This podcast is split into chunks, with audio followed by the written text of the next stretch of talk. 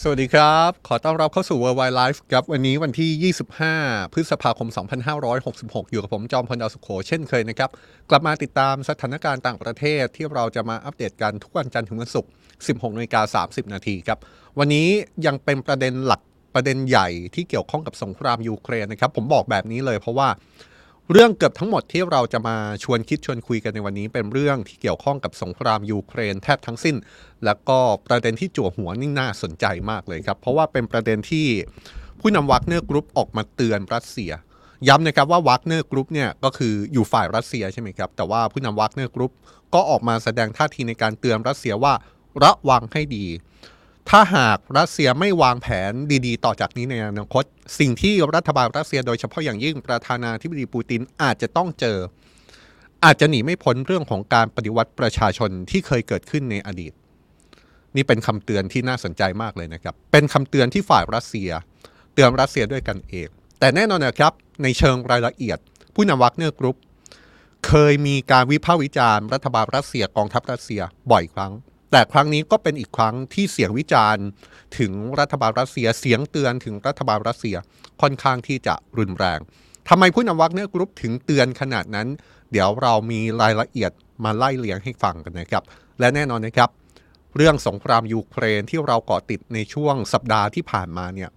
มีสิ่งที่ต้องพูดถึงอย่างมากก็คือกรณีการโจมตีที่เมืองชายแดนของรัสเซียวันนี้ก็มีความคืบหน้าอีกเช่นกันนะครับเพราะแม้ว่าฝ่ายรัสเซียจะออกมาประกาศว่าสามารถจัดการกับกลุ่มติดอาวุธที่ข้ามพรมแดนจากยูเครนเข้าไปโจมตีในเมืองชายแดนแคว้นเบลโกรดของรัสเซียได้ลุล่วงแล้วแต่ปรากฏว่าล่าสุดผู้นำกลุ่มติดอาวุธที่อ้างว่าเป็นผู้ก่อเหตุเนี่ยก็ได้ออกมาพูดอีกครั้งว่าเดี๋ยวเราเจอกันใหม่นี่เป็นคำขู่ที่ค่อนข้างชัดเจนเลยนะครับแล้วก็นำไปสู่การตีความในหลากหลายรูปแบบนอกจากเรื่องของสงครามยูเครนเดี๋ยวช่วงท้ายรายการเราจะมีเรื่องที่ขยับเข้ามาใกล้ตัวเรานิดนึงนะครับเป็นสิ่งที่เกิดขึ้นในประเทศเวียดนามมีกรณีที่น่าสนใจและเป็นกรณีที่เกี่ยวข้องกับเรื่องสิทธิมนุษยชนโดยเฉพาะอย่างยิ่งสิทธิทางการเมืองของคนในเวียดนามพอเราพูดถึงเวียดนาม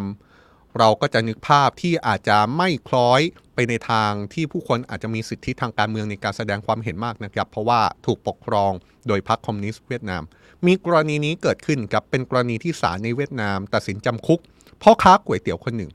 ที่ทำคลิปล้อเลียนเชฟซอเบที่เป็นเชฟสเต็กที่โรยเกลือนี่แหละครับทำท่าแบบนี้พ่อค้าก๋วยเตี๋ยวคนนั้นทำคลิปล้อเลียนแล้วถูกศาลเวียดนามจำคุกในข้อหาที่เผยแพร่ข้อมูลที่อาจจะเป็นโฆษณาชวนเชื่อต่อต้านรัฐนี่เป็นข้อหาที่ทางการเวียดนามตั้งข้อหากับเขานะครับทำไมการทำคลิปล้อเลียนซอเบถึงกลายเป็นการโฆษณาชวนเชื่อในมุมมองของรัฐบาลเวียดนามเดี๋ยวเราเอารายละเอียดเรื่องนี้มาเล่าให้ฟังนะครับแต่ว่าผมขออนุญาตเริ่มต้นด้วยสงครามยูเครนที่เราเกาะติดเป็นประจำต่อเนื่องทุกวันแบบที่เราทำกันมานั่นแหละครับเราจะไปเริ่มต้นที่ความเคลื่อนไหวเหตุโจมตีที่แคว้นเบลโกรดซึ่งเป็นเมืองชายแดนของรัสเซียที่ติดกับยูเครนที่ยังต้องติดตามอย่างใกล้ชิดนะครับแม้ฝ่ายรัสเซียจะระบุว่าได้ส่งทหารพร้อมกับอาวุธหนักเข้าไปจัดการกับกลุ่มติดอาวุธและสังหารผู้ก่อเหตุไปได้กว่า70รายแล้วแต่กลุ่มติดอาวุธที่อ้างอยู่เบื้องหลังเหตุนี้ก็ออกมาย้ำกันว่าการโจมตีแบบที่เพิ่งเกิดขึ้นและเพิ่งจบไปเนี่ยอาจจะเกิดอีกครั้งก็ได้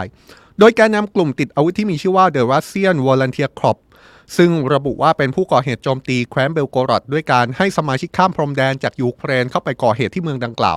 ยืนยันนะครับว่าเดี๋ยวรัสเซียก็คงจะได้เจอกับพวกเขาอีกครั้งแน่นอนพร้อมทั้งเย้ยว่าพวกเขามีความพอใจกับเหตุการณ์ที่เกิดขึ้นเนื่องจากกลุ่มของพวกเขาได้เข้าไปยึดอาวุธของรัสเซียได้บางส่วนก่อนจะถอยร่นกลับเข้าไปในดินแดนของยูเครนอย่างไรก็ตามแกนนำกลุ่มนี้ระบุเพียงว่ามีผู้บาดเจ็บ2คนโดยไม่ได้ยอมรับว่ามีสมาชิกของกลุ่มเสียชีวิตมากน้อยขนาดไหนที่ผ่านมาต้องบอกแบบนี้นะครับว่าฝ่ายรัสเซียชี้ว่ากลุ่มติดอาวุธที่เข้าไปโจมตีแคว้นเบลโกรดของรัสเซียเนี่ยฝ่ายรัสเซียจะบอกว่านี่เป็นกลุ่มติดอาวุธที่มีฝ่ายยูเครนอยู่เบื้องหลังซึ่งฝ่ายยูเครนก็ปฏิเสธมาตลอดแล้วก็ชี้กลับไปว่า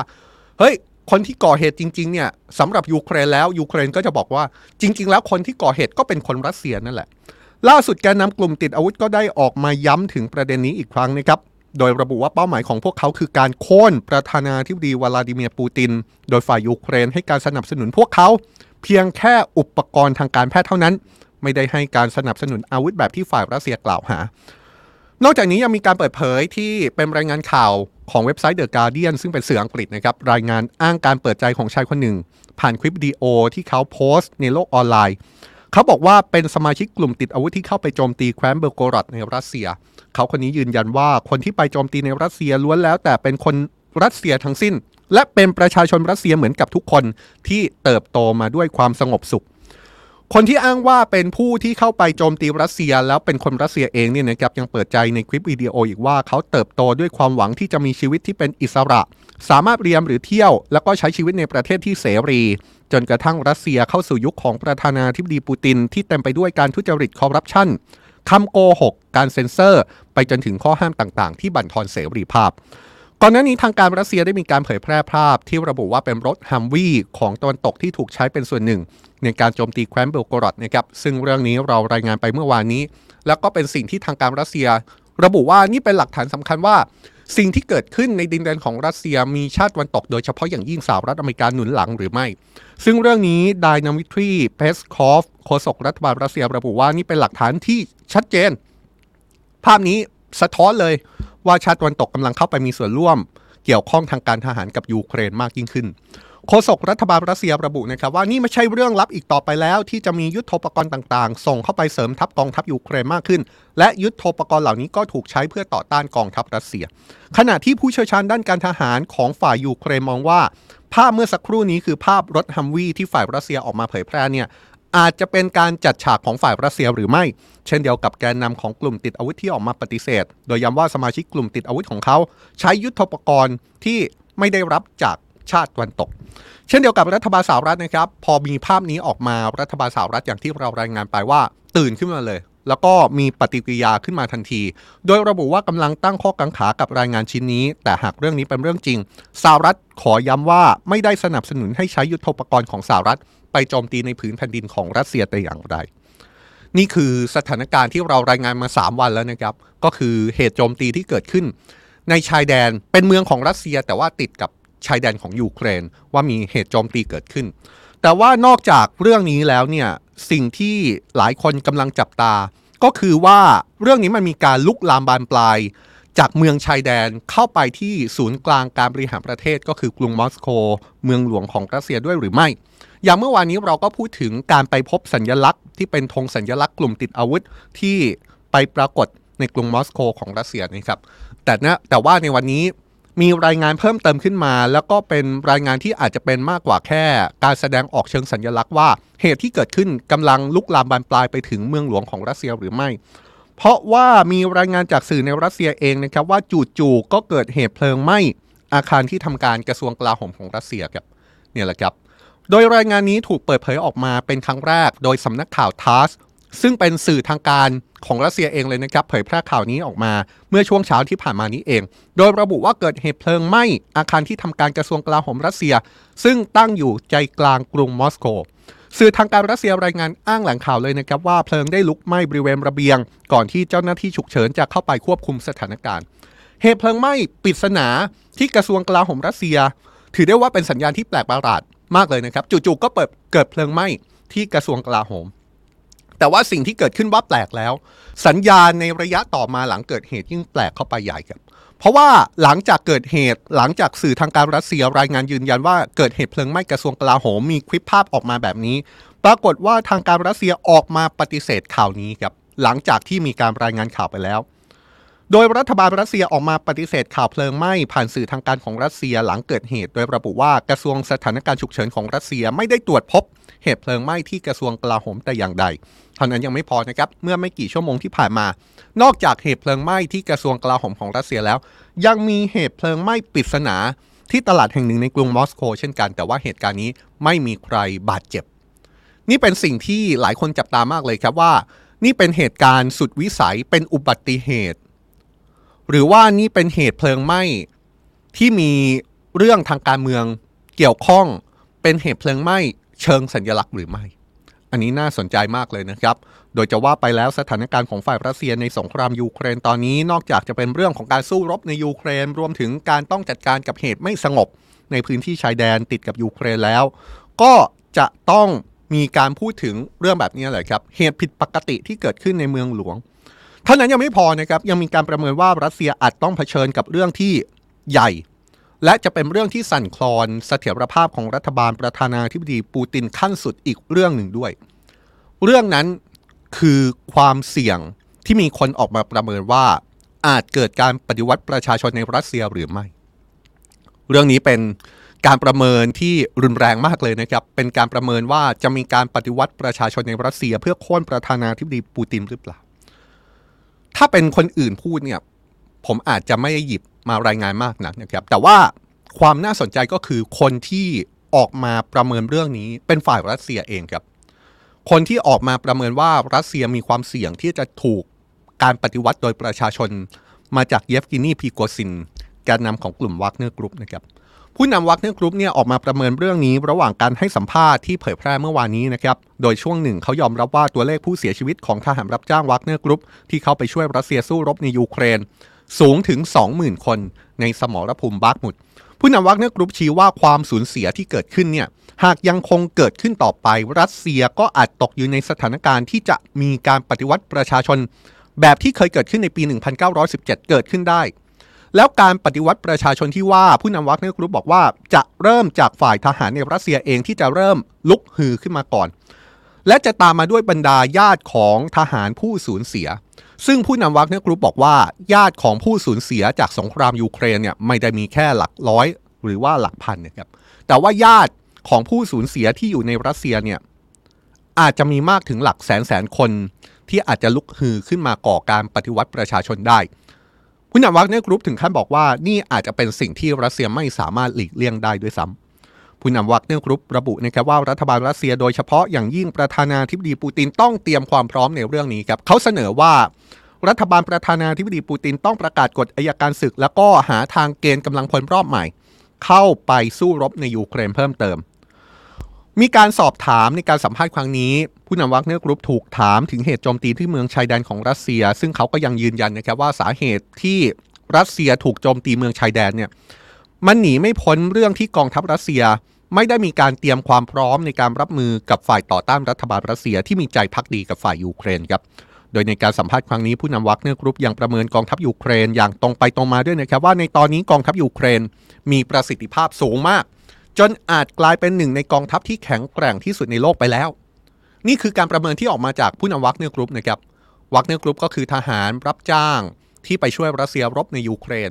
เยฟกินี พีโกซินคือผู้นำกลุ่มนี้และเป็นผู้นำที่ไปอยู่ในสมรภูมิในยูเครนมาตลอดอยู่ในเมืองบักมุดนี่แหละครับเขาออกมาบอกเลยยอมรับตรงไปตรงมาเลยว่าถ้าให้เขาประเมินกองทัพยูเครนตอนนี้ดูเหมือนว่าจะเป็นกองทัพที่มีศักยภาพสูงที่สุดกองทัพหนึ่งของโลกไปแล้วถามว่าทำไมผู้นำวากเนอร์กรุ๊ปพูดถึงขนาดนั้นผู้นำวากเนอร์กรุ๊ปให้เหตุผลแบบนี้นะครับว่าสาเหตุที่เขามองอย่างนั้นเป็นเพราะว่าตอนนี้กองทัพยูเครนมีสายการบังคับบัญชาสายการบัญชาการอย่างมืออาชีพกองทัพยูเครนมีข่าวกรองที่ทรงพลังซึ่งก็น่าจะหมายถึงข่าวกรองที่ได้รับการช่วยเหลือจากชาติตะวันตกกองทัพยูเครนผ่านการฝึกอย่างเข้มข้นจนสามารถใช้ยุทโธปกรณ์ได้ทั้งยุทโธปกรณ์ของโซเวียตเดิมและยุทโธปกรณ์ที่พัฒนาโดยชาติตะวันตกภายใต้การสนับสนุนของ NATO น่าสนใจมากเลยนะครับว่าผู้นำวากเนอร์กรุ๊ปมองว่ากองทัพยูเครนในตอนนี้ดูเหมือนว่าจะเป็นกองทัพที่ทรงพลังมากๆเพราะว่าได้รับการสนับสนุนจากชาติตะวันตกไม่ใช่แค่เรื่องของการส่งอาวุธให้กับยูเครนเท่านั้นแต่ว่ายังเป็นเรื่องของสายการบังคับบัญชายังเป็นเรื่องของข่าวกรองและยังเป็นเรื่องที่กองทัพยูเครนสามารถใช้อาวุธเป็นทั้งอาวุธเทคโนโลยีตะวันตกและเทคโนโลยีโซเวียตดั้งเดิมเพราะฉะนั้นอยากชวนทุกคนคิดตรงนี้ครับคำถามที่เกิดขึ้นในตอนนี้เนี่ยคือทุกคนมองการประเมินของผู้นำวากเนอร์กรุ๊ปว่าอย่างไรทั้งเรื่องที่ผู้นำวากเนอร์กรุ๊ปบอกว่ารัสเซียอาจจะเผชิญกับการปฏิวัติประชาชนทุกคนคิดว่าในอนาคตจะเกิดภาพแบบนั้นเกิดขึ้นจริงไหมหรือแม้กระทั่งการประเมินของผู้นำวากเนอร์กรุ๊ปที่บอกว่าตอนนี้กองทัพยูเครนทรงพลังมากที่สุดกองทัพหนึ่งของโลกด้วยซ้ำทุกคนมองว่าผู้นำวากเนอร์กรุ๊ปมองภาพเกินไปหรือเปล่าชวนคอมเมนต์กันมาหน่อยนะครับว่าสิ่งที่เกิดขึ้นผู้นำวากเนอร์กรุ๊ปประเมินเนี่ยทุกคนมองว่ามีความเป็นไปได้ชั่งน้ำหนักแล้วมากน้อยแค่ไหนก็อย่างที่บอกเลยครับว่านี่เป็นคำถามที่ น่าตั้งจริงๆว่าตกลงแล้วกองทัพยูเครนทรงพลังขนาดนั้นเลยหรือไม่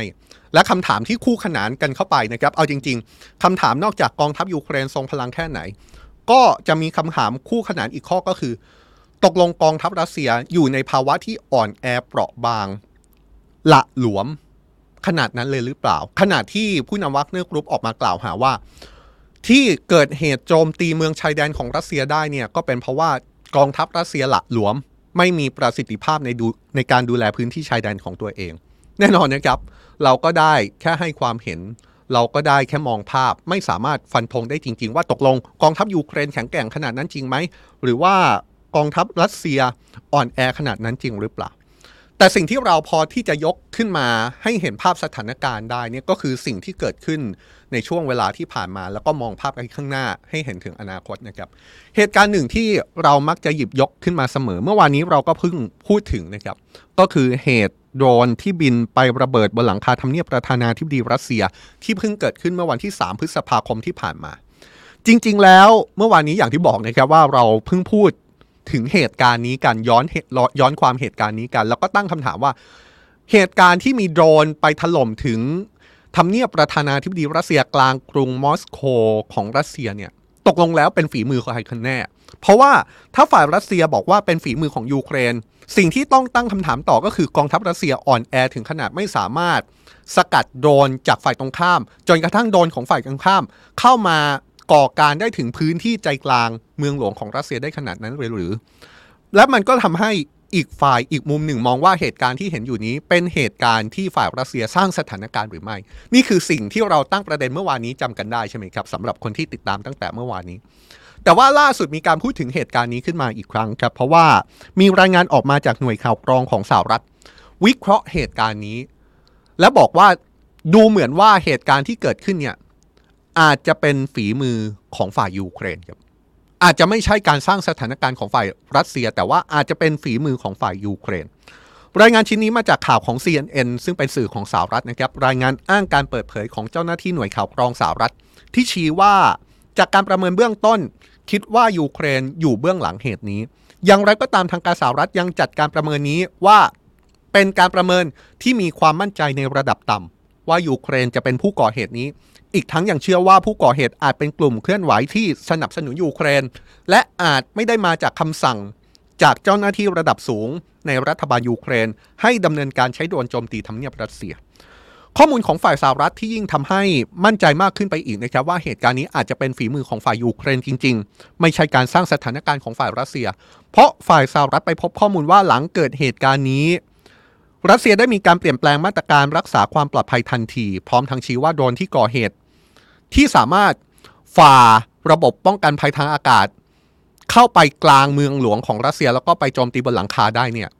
สาเหตุที่มันทำได้ขนาดนั้นน่าจะเป็นเพราะว่าโดรนขนาดนี้ที่ใช้ก่อเหตุมีขนาดเล็กจนสามารถเล็ดลอดระบบป้องกันภัยทางอากาศของรัสเซียไปได้ง่าย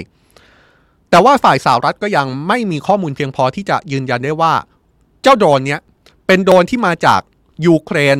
บินยาวๆหลายร้อยหลายพันกิโลเมตรไปโจมตีที่มอสโกของรัสเซียหรือจริงๆแล้วเป็นโดรนที่ขึ้นจากพื้นที่ในรัสเซียเพื่อไปโจมตีถึงเมืองหลวงของรัสเซียกันแน่อันนี้เป็นสิ่งที่ยังไม่สามารถตอบได้นะครับนี่แหละครับคือหนึ่งในเหตุการณ์ที่เกิดขึ้นที่เป็นคำถามที่เราตั้งหลักกันว่าตกลงแล้วสิ่งที่ผู้นำวัคเนอร์กรุ๊ปพูดว่ากองทัพยูเครนทรงพลังจริงไหม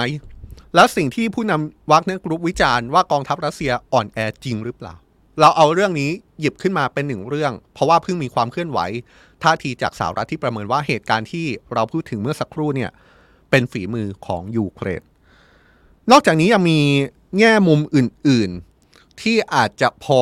นำมาคิดตามคิดต่อได้ประกอบการตัดสินใจกันได้นะครับว่ากองทัพยูเครนตอนนี้ทรงพลังแบบที่ผู้นำวัคเนอร์กรุ๊ปพูดจริงหรือเปล่าสิ่งที่ปฏิเสธไม่ได้กองทัพยูเครนสามารถต้านทานรัสเซียได้ขนาดนี้หนีไม่พ้นความช่วยเหลือจากบรรดาชาติตะวันตกนะครับชาติตะวันตกนั้นยังคงยืนยันอย่างต่อเนื่องว่าจะยังคงช่วยยูเครนต่อไปแล้วล่าสุดมีการยืนยันจากนายกรัฐมนตรีอังกฤษว่าการช่วยยูเครนของชาติตะวันตกนั้นจะไม่ใช่การช่วยในระยะสั้นแต่ว่าจะเป็นการช่วยระยะยาวที่มีการวางแผนในบรรดาชาติตะวันตกแล้ว ว่าจะช่วยอีกหลายปีนี่เป็นสิ่งที่นายกรัฐมนตรีอังกฤษริชีสุนัขออกมาบอกเป็นความเห็นและมีการรายงานออกมาล่าสุดนะครับความเห็นนี้เป็นความเห็นที่นายกรัฐมนตรีอังกฤษไม่ได้พูดต่อที่สาธารณะนะครับแต่เป็นความเห็นที่เขาพูดในการประชุมกลาโหมครั้งหนึ่งในอังกฤษแล้วเป็นความเห็นที่เว็บไซต์ Financial Times ไปได้รายละเอียดการพูดเรื่องนี้มารายงานต่อโดย Financial Times ระบุว่านายกรัฐมนตรีอังกฤษได้พูดถึงยุทธศาสตร์ของรัสเซียที่ต้องการรอให้ตะวันตกถอนตัวออกจากการช่วยยูเครนออกไปเองก่อนจะชี้ว่าเรื่องที่ว่ารัสเซียหวังเหลือเกินว่าเดี๋ยวสักวันหนึ่งชาติตะวันตกจะถอนตัวออกจากการช่วยยูเครนแล้ววันนั้นรัสเซียจะได้เปรียบเนี่ยนายกอังกฤษบอกเลยว่าเรื่องนี้จะไม่เกิดขึ้นเพราะว่าบรรดาชาติตะวันตกได้เริ่มพูดคุยกันถึงขั้นมีการลงนามความร่วมมือด้านความมั่นคงระยะยาวเพื่อช่วยเหลือยูเครนทั้งในระดับทวิภาคีและในระดับพหุภาคี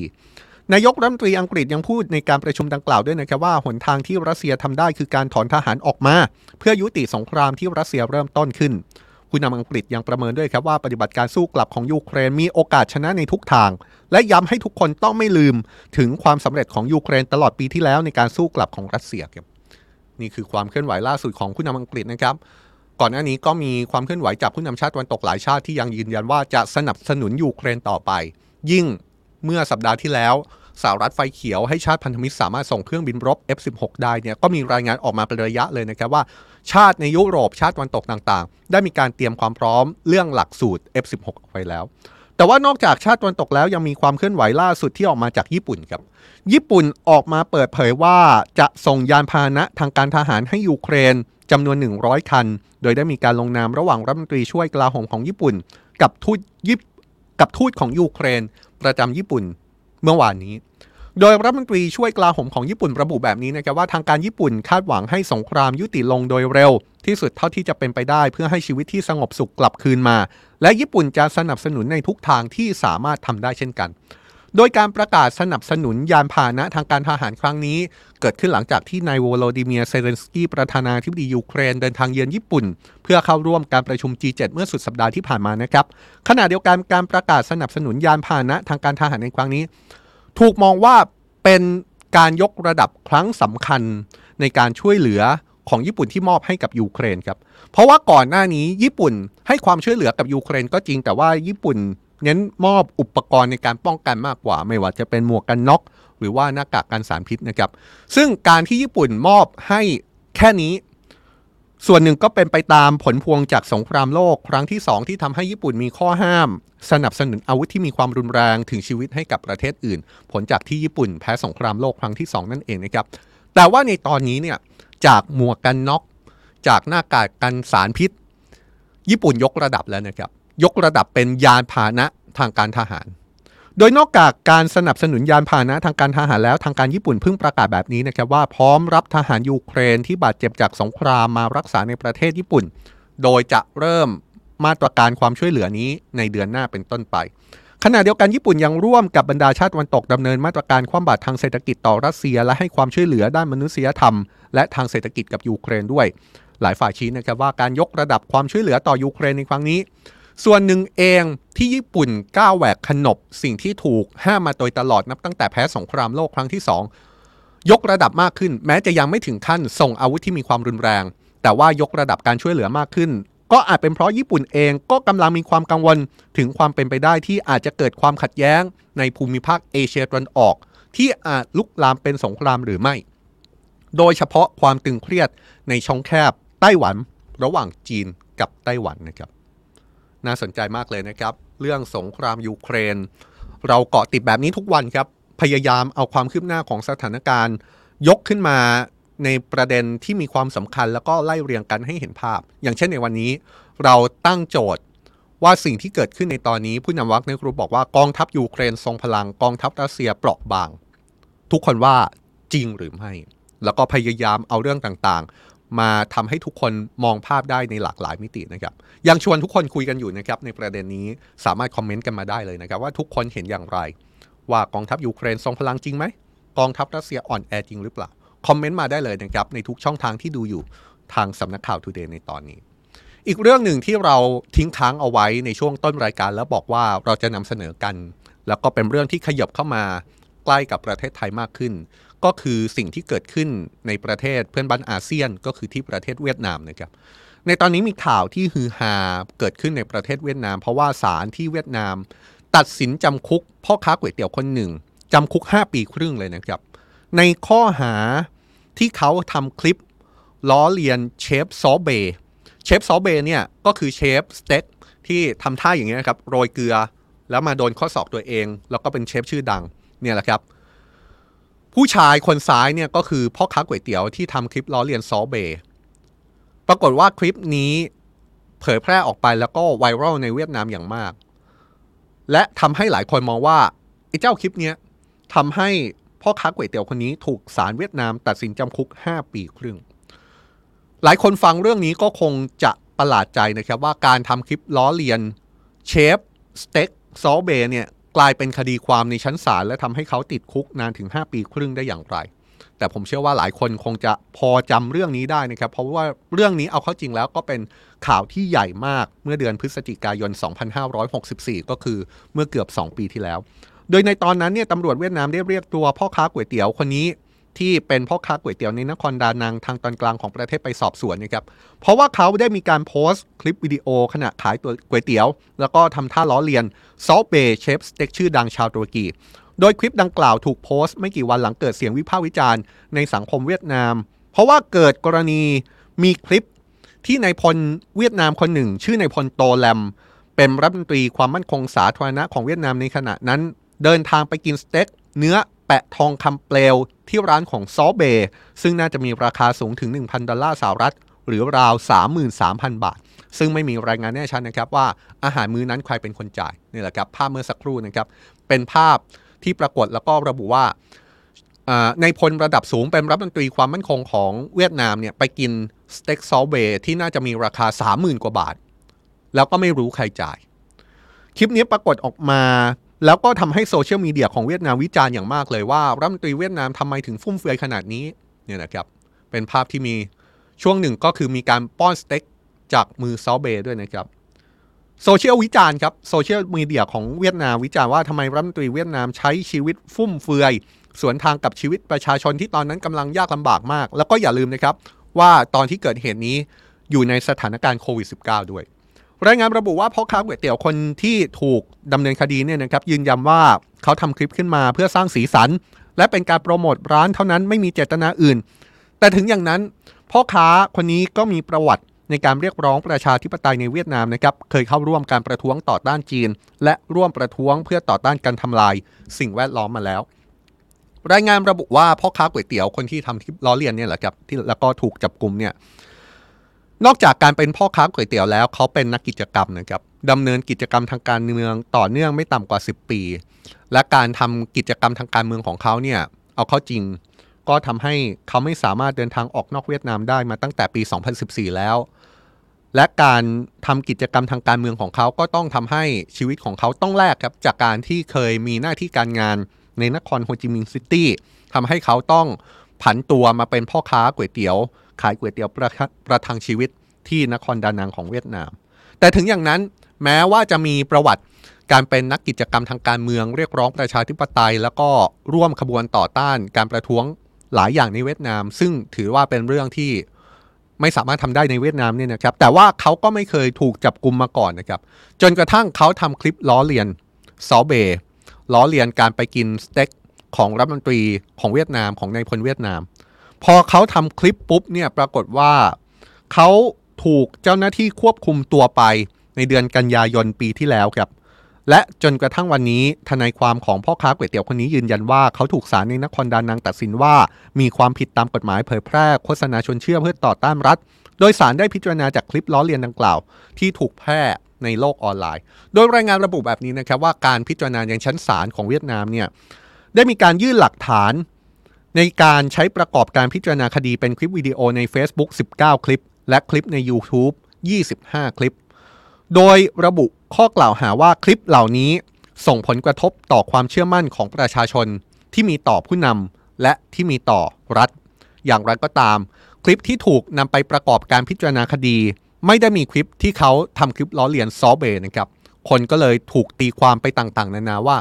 ทำไมทางการเวียดนามไม่เอาคลิปซอเบ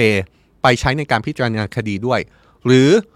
มีความกังวลว่าถ้าเอาคลิปซอเบไปร่วมประกอบเป็นหลักฐานในการพิจารณาคดีจะยิ่งถูกวิจารณ์มากขึ้นหรือไม่อันนั้นก็ว่ากันไปนะครับแต่ว่าในชั้นศาลเนี่ยตัวพ่อค้าก๋วยเตี๋ยวคนนี้ก็ได้ปฏิเสธข้อกล่าวหาแล้วก็ชี้ว่าสิ่งที่เขาทำลงไปเป็นเพียงมุมมองที่สามารถสื่อสารได้ตามเสรีภาพในการพูด